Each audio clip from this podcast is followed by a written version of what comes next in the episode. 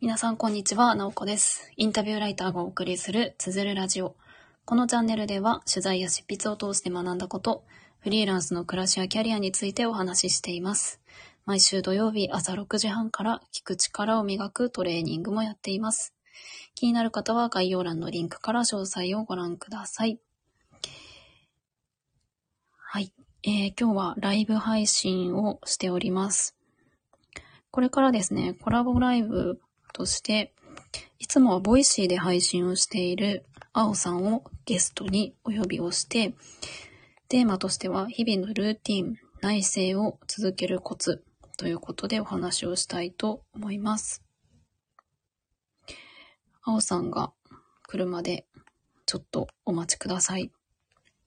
でですね、今日このテーマにしようと思ったのが、実は青さんと私がですね、ティーチャーズキャンプ、自分を生きる土台を作るというプログラム、まあ2ヶ月間でオンラインとリアルのキャンプを含めて、8回のワークを含めたプログラムを開催してまして、そのうちの7回がついさっき、7回目が終わったところなんですね。で、えー終わった直後なんですけれども、その中で、こう自分のルーティンを作ってみる。自分のに適した内省を考えてみる。みたいなことを、えーワークの中でやっていて、まあそれぞれですね、青さんも私も自分の朝夜のルーティンだったりとか、内省をすることとかがすごく好きなので、なんかね、今日はこのテーマで話をしてみたいなと思います。はい、青さんが来てくれました。すいません、遅れました。いえいえ、喋ってました。今日の前提というか、こんなありがとうございます。今日これから話すようと、早速まだスタートしたいんですけど、聞きに来てくださるか、聞いてくださってる方がおります。ありがとうございます。ありがとうございます。なんか久しぶりな感じですね。そうですね、先月が多分、なんかキャンプしてた日で、はいえっ、と、あれですよね。あの、キャンプしてやりますって言っといてやれなかったんですよね。そうそうそう。そうなんですよ。いつも、えっと、あわさんと私は、えー、各週？つあれ？各週でしたっけ？月？月 ?1? なんか、どっちかのアカウントでコラボライブをしてきていたんですよね。そうなんですよね。はい。という感じで。なんか、改めてですけど、自己紹介的な、簡単にで大丈夫です。はい。はいします。はーい。えっと、神奈川県の葉山にあるオルタナティブスクール秘密基地森学園でグループリーダー先生をしている青と言います。あの、ブロガーやったり、ライターやったり、ヨガインストラクターやったりしてます。えっと、なおこさんが、えっと、なんかおめでとうございました。あの、なんだっけ。えっと、ランネットのうん。専属のライターになったということで、あ、ありがとうございます。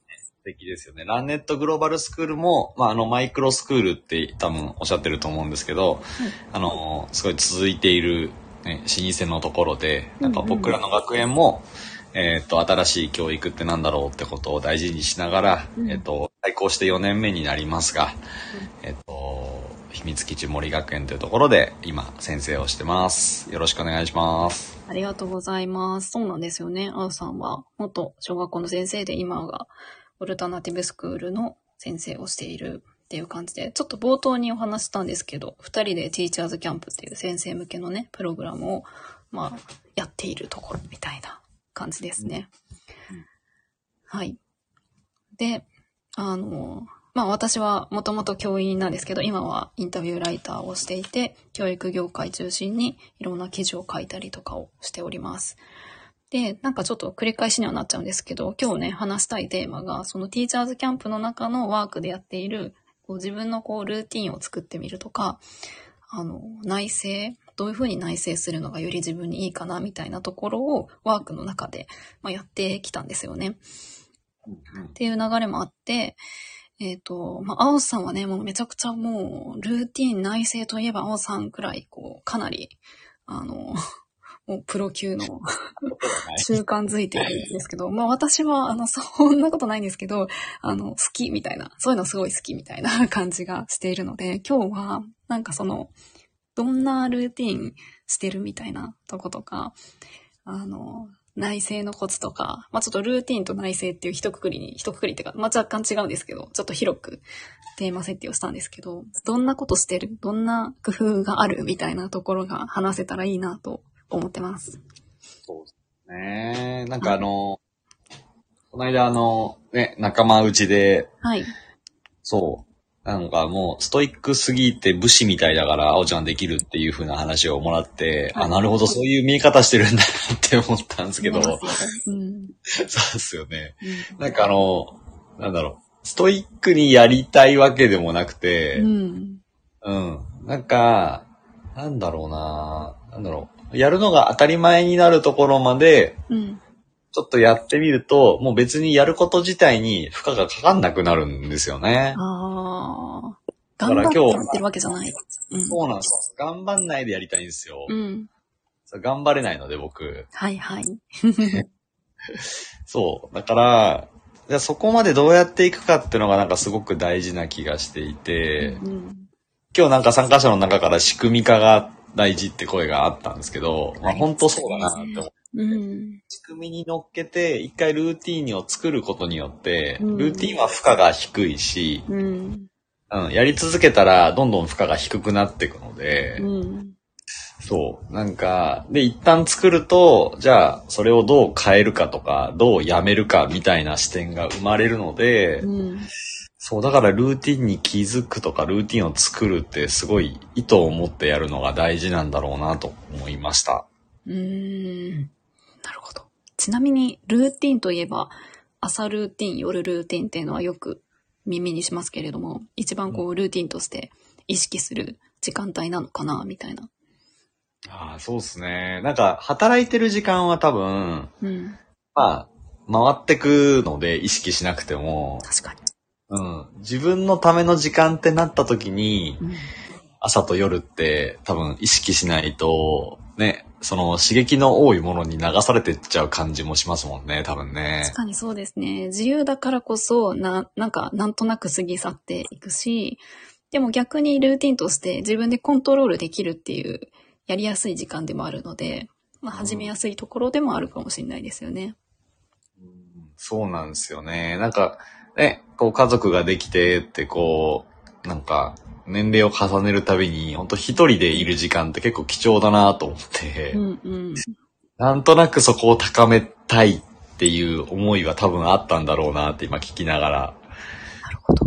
感じましたね。ちなみにいろんな、こう、流れがあったと思うんですけど、今の青さんの朝のルーティンってどんな感じですか？朝のルーティンは、えっ、と、起きて、コーヒーのスイッチ入れて、細かいですね。うん。スイッチ入れて、ヨガして、で、帰ってきてもコーヒー、あのーできてないんですよね。コーヒーできてないからして、ないんだ。うん。あのーちょっと食器を、食洗機に入ってる食器を片付けてると、あのーちょうどいい感じになるんですよ。なるほど。で、そっから、だいたい、えっと、朝のなんか、モーニングメソッドみたいなのがあって、はい。手帳を見て、あの、手帳、ノートに書く時間があって、うん。うん。で、えっと、そこら辺までが必ず毎日ですね。うん。ある時はなんか瞑想して本読んでってなるんですけど、うん。日によってそっから先は変えてる感じで、うん。ちょっとアウトプット多めの日もあるし、うん。あの、インプット多めの日もあるし、なんかあの、水曜日がちょっとリモート日なので、はい。そう、水曜日と土日はちょっと違うルーティンをしてたりとか、うん。そう、月曜日と、あ火曜日と木曜日が僕学園で鍵を開けなくちゃいけない日なので、うん。うんうん。そう月曜日と金曜日はなんかちょっと行く前にワンクッションあったりするので、なんかそこで本読もうとかなってう、ん。それによってちょっと朝のルーティンを変えてる感じですね。ああ、日によってね、変えてるけど、土台となる流れは、あの、最初のね、コーヒーだったりとか、その辺は決まってるみたいな感じなんですね。そうですね。なおかさんはどんな感じですか？私はですね、えっと、朝起きて、あの、寝室に、なんか机と、低い机と椅子みたいな、ソファーと椅子とちょっとしたスペースがあるので、もうそこ、そこに移動するんですね。起きたら。椅子に座ります。で、5分間瞑想します。うん。で、そのまま、まあ椅子には座ってて、なんか自分の、えー、なんかビジョンとか、こう言葉だったり、自分が作った、なんだろう、絵というか、写真のこう、自分のこう、イメージしてるものを見たりっていうのをその流れでやって、と朝、日記を書いてるので、なんか文章を書いたりっていうところまでを座ってやること。うんで、その後は、えー、ヨガを、その横にヨガマットが引いてあるので、そこでヨガをする。で、ヨガは10分くらいなんですけど、それが終わったら、えー、読書をする。20分くらい。みたいな流れが一応決まってて、まあでもそれも、青さんと同じでそんなに時間がゆっくり取れない日もあるので、そういう時は、えっ、と、まあ読書をしなくて別の時間帯にしたりとかする時もありますし、プラスアルファ時間に余裕があったりしたら、外に出て散歩行ったりとか、そういうこともあります。な感じでやってますね。うん。素敵。なんかもう、100人聞いたら100人違うじゃないですか、朝のルーティンって。あ、違う。面白いですよね。面白い。あと多分、家の構造というか、どこに寝てて、周りに何があるかによっても、ルーティンって結構影響すると思うんですよね。多分、引っ越しとかして、間取り変わったらルーティン変わる気がする。確かに。そうなんですよね。僕、この時期寒すぎて自分の部屋じゃできないので、そうなんだ。そう。この時期は、だけは、うんあの、1階に降りて、床暖房をつけるんですよね。うんうんうん。そうそう。だからそうすると、その、やっぱ場所によって、間取りによって変わるってめっちゃわかるなと思って。うんうんうん。特にね、寒くなってくるとすごいこう続ける時のハードルになりますよね。もう寒いから早起きも挫折みたいな。そうですね。だからそういう、続くように設計するというか、うん。ね、ね その家建て替えるのは無理なんで、あうの、んうん。場所をどう決めるかみたいなのもめっちゃ大事な気がしますね。そうなんですよね。なんか、今、青さんはすごくこう、ルーティンとして、こう、なんていうか、いい、いい状態でやってると思うんですけど、逆に、うまくいかなかったルーティンというか、こう、そういうのってありますか？ああ、山ほどありますよ。はい、はい、山ほどあります。多分それね、結構聞きたいんじゃないかな。みんなこう、うまくルーティンをしてる人って、最初からすごく綺麗にできてるような感じで思っちゃうんですよね。うんうん。いや、ほんとね、最近で言うと、夜、うん寝る前にインスタグラムを頑張ってたんですけど、ああ、へえ。やめようと思ってやめたんですね。あの、うんまあず細々と続けるんですけど、うん毎日更新するのはやめようと思って、うんうん。それもでき、できなかったなーって思うし、僕、再読をしたいんですけど、再び読むっていうああ、本をね、再読。したいんですけど、再読がちょっと苦手だし、毎日のルーティンに入ってるのに毎日できてないんですよね。っていう ったりだとか。でもやっぱなんか、共通してるのは結構、いつもシンプルなとこから始めてて、うん。最初朝起きれるようになったのは、多分、朝ブログ書くって決めてからで、うん。そう、その時は起きてヨガしてすぐブログ書いてましたね、30分ぐらい。ああ。うん。やっぱその時があるから今細かくしても、なんか続いてる気がしてるので。そういうステップがあったわけですね。そうですね。なんかね、多分それだけは続いた感じがするなぁなんか、うん。だけは、と、うん、思ったりし夜が難しくて、うん。うん、夜がなんか、本当にうまく使えないなぁといつも思ってて、おー今もあります？あもちろんもちろん、うん。なるべくシンプルにしようと思って、まあ、ノート書いて、読み聞かせして、うん。うん、ぐらいで考えてるんですけど、うんまあ、やっぱりちょっとメールの返信が入ってきたりとか、あうん、してたら、あーなかなかこれが、適当にほっといて次の朝を迎えて朝焦るみたいなこと結構ありますね。あ、あるんですね。アホさんでもそんなことが。じゃあありますよ。あ それはなんか、逆に安心するかも。あ、辻さん、あ外出しながら、外出準備しながら聞いてます。ありがとうございます。りがとうございます。いやー、なんか、うん、でもその、ステップがあったっていうのはすごく大きいかもしれないですね。結構長い期間で考えないと、うん。なんか、なんかね、あれだなと思ってて、すぐに効果って上がらないんですよね。そうですね。入れたらすぐにこうなるみたいな、うん。ね、SNS とかの流れって、やっぱそういうところが共感されやすいんですけど、うん。うん、なんか取り入れてすぐにじゃない時にみんなすぐやめちゃううんんですけど、うん、でもなんか本当に効果が上がったり成果が上がったり、なんかあ自分の当たり前になるのって時間がかかるなっていうのは確かに。ね。もうそれを超えて来られてるのって何があるんですかね？例えば、うま、やってみてうまくいかないことってあるじゃないですか。あ、なんかうまくできないなとか、しっくり感ないなみたいな。それでこう、やめるっていう方に行くのか、こう、何かしらあって続くっていう方に行くのか、ヤワさんはこう、続い、何かを変えたりとかして、続ける方に行ったと思うんですけど、それってな、何があって、こう、続けられたとかってなんかあります？あーですね。なんかたくさんやめたこともめちゃくちゃあるので、うん。なんか、な、何がってちょっと難しい気もするんですけど、でも、うん。続けててやっぱり形になったものっていうのが、うん自分の生きていく中で何個かあって、うん。野球もそうだと思うんですよね。僕の中で野球で大学までやってたので、うん。うん。なんかそれは本当に一個のことを続けてて、まあ良かったなって、うん。当時は思わないんですけど、大学になって、し今、大人になって、つあれ続けて良かったなって思うことあるし、ああ。僕、自分一人じゃできない実践みたいなのを仲間と月一回持ち寄って話す期間設けながら続けた時に、うん。小学校って宿題の代わりに自主学習っていうのをこう出している、結構学校って増えてきてたりするんですね。はいはい。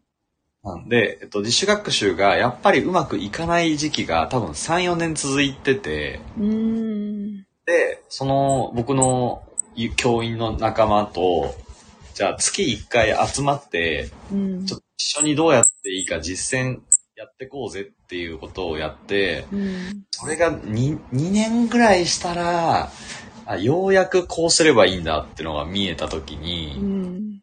やっぱり友達がそうやって一緒にやってくれてありがたかったし、なんかお互いに貢献し合えたし。っていう続けてたことが、なんか、なかなか成果にならないんだけど、ようやく変わったみたいな時が、やっぱり何個か重なってくると、自分一人でもできるんじゃないかとか、うん。続けていけるんじゃないかってことは、なんか、感じますね。直子さんってその辺どうですか？ああ、そうですね。いや、でもまさにその、一定のなんかちょっとこう、しんどさみたいなのとか、飽きとかはあったりするけど、今、王さんの聞きながら、やっぱり、一定ちょっと頑張った先に振り返った時に、やっぱりなんか良かったなみたいなのは結局あるわけですよね。うんうんうん。それがあるから、またこれも何かにつながるかもとか、そういうふうに思えるみたいな、まあ、一定の成功体験みたいな、なんかそういうのってあるかもしれないですね。私、なんだろうな。まあ私結構、ルーティン全然続いてる方じゃないんですけど。うん。なんだろうな。うん。なんか、続ける、そうですね。なんかでもやっぱりこう、続け、なんかことは変わってもいいというか、うんうんうんうん。えっ、と、やめると変えるって違うと思うんですよ。うんうんうんうん私はちょっと最初、早起きしたいみたいなのがあって、早起きをまずして朝の時間をうまく使いたいっていうのがあって、そのための手段として、あの、ツイッター、外に出て空の写真を撮ってツイッターに上げるっていうのをしばらくやってたんですよね。うん。で、それはめちゃくちゃ良くて、別に誰に怒られるわけでもなく、ないけど、なんとなく、えっ、と、なんか、と、撮らなきゃみたいなのがあったりとか、あと、つぶやくだけだとすぐ寝ちゃうから、外に出て写真を撮るっていう負荷をかけることで、まあ、起きるじゃないですか。はいはいはい。だからそれをやったっていうのは、すごくその、早起きを習慣づけるのに、めちゃくちゃ有効だったんですよね。で、でもそれがこう、ある程度結構できてきたんですよ。自然に起きれるようになって。で、そうなってきて一定の期間が過ぎたら、ら写真を撮ってあげるみたいな動作がそんなにこう必要なくなってきたんですね。早起きをするために。逆にそれをやることがちょっと負荷みたいにこう変わってきた時に、あ、なんかやめる時だなというか、そうじゃない形に変えていっても全然大丈夫だったので、なんかそういう意味でこう変化させていくみたいなのはこう大事だったのかなっていう。なんかそれでも写真を撮るんだみたいなところが目的になったら結構しんどくなっちゃったかなみたいなのはありますね。ああ、そうなんですよね。だから、なんか、どっかで意識するってすごい大事で、うん。ねこういうのをやるって意識して、一歩踏み出して始めるから、うん。うん、あの、変えるって方になるじゃないですかう。んうん。うん。ね、変えるってなんかもともと始めたことがあるから変えられるわけで、うん。そのなんか惰性でそうやって、ね、えっ、と、そこを意識しないのと、ちょっと一歩踏み出してみるとこって、うんなんか、そこのハードル高いんですけど、でも、そういうものが増えていくと、結構踏み出しやすくなるんだろうなっていうふうに思って、そうですね。まさうに。ん。ですね。うん。でもなんか、ティーチャーズキャンプでね、今、ルーティンの工夫とか内政どうやってるとかシェアしてますけど、うん。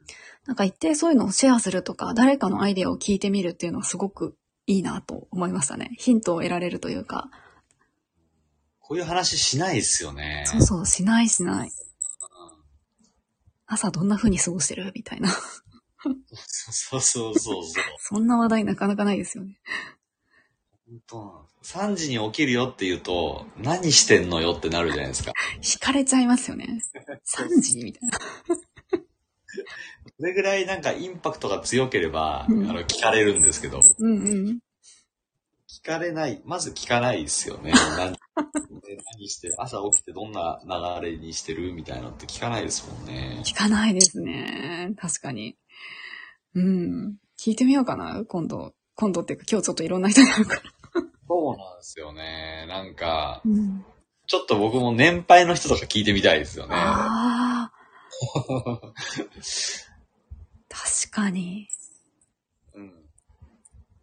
結構ね、なんか、決まってたりしそうですよね。なんか定年後の方とか、なんか決まってたりしないの。そうそう。まあ自分の親父とか本当に、やっぱ土日疲れてたなーって印象しかなくて、あ、そうなんだ。そうよくこたつでゴロゴロしてたイメージしかなないんですけど、ううん。んでもなんか、意外と、ね、いろんな人に聞いたら、違う朝の過ごし方してたりとか、ね、うん面白いの発見できそうっすよね。確かに。それ気になりますね。それぞれのモーニングルーティーン。何うん。じゃあ、ちょっと、なおさん。お仕事も、この後、あるでしょうし、はい。一旦、今日はね、僕らも講座からの流れなので、ここにしときましょう。ただみたいになってますよね。いや、青さんはまだ元気かもしれない。私はだから、ズーム続きでこう、それぞれはめっちゃ楽しいんだけど。だんだんこうエネルギーがね。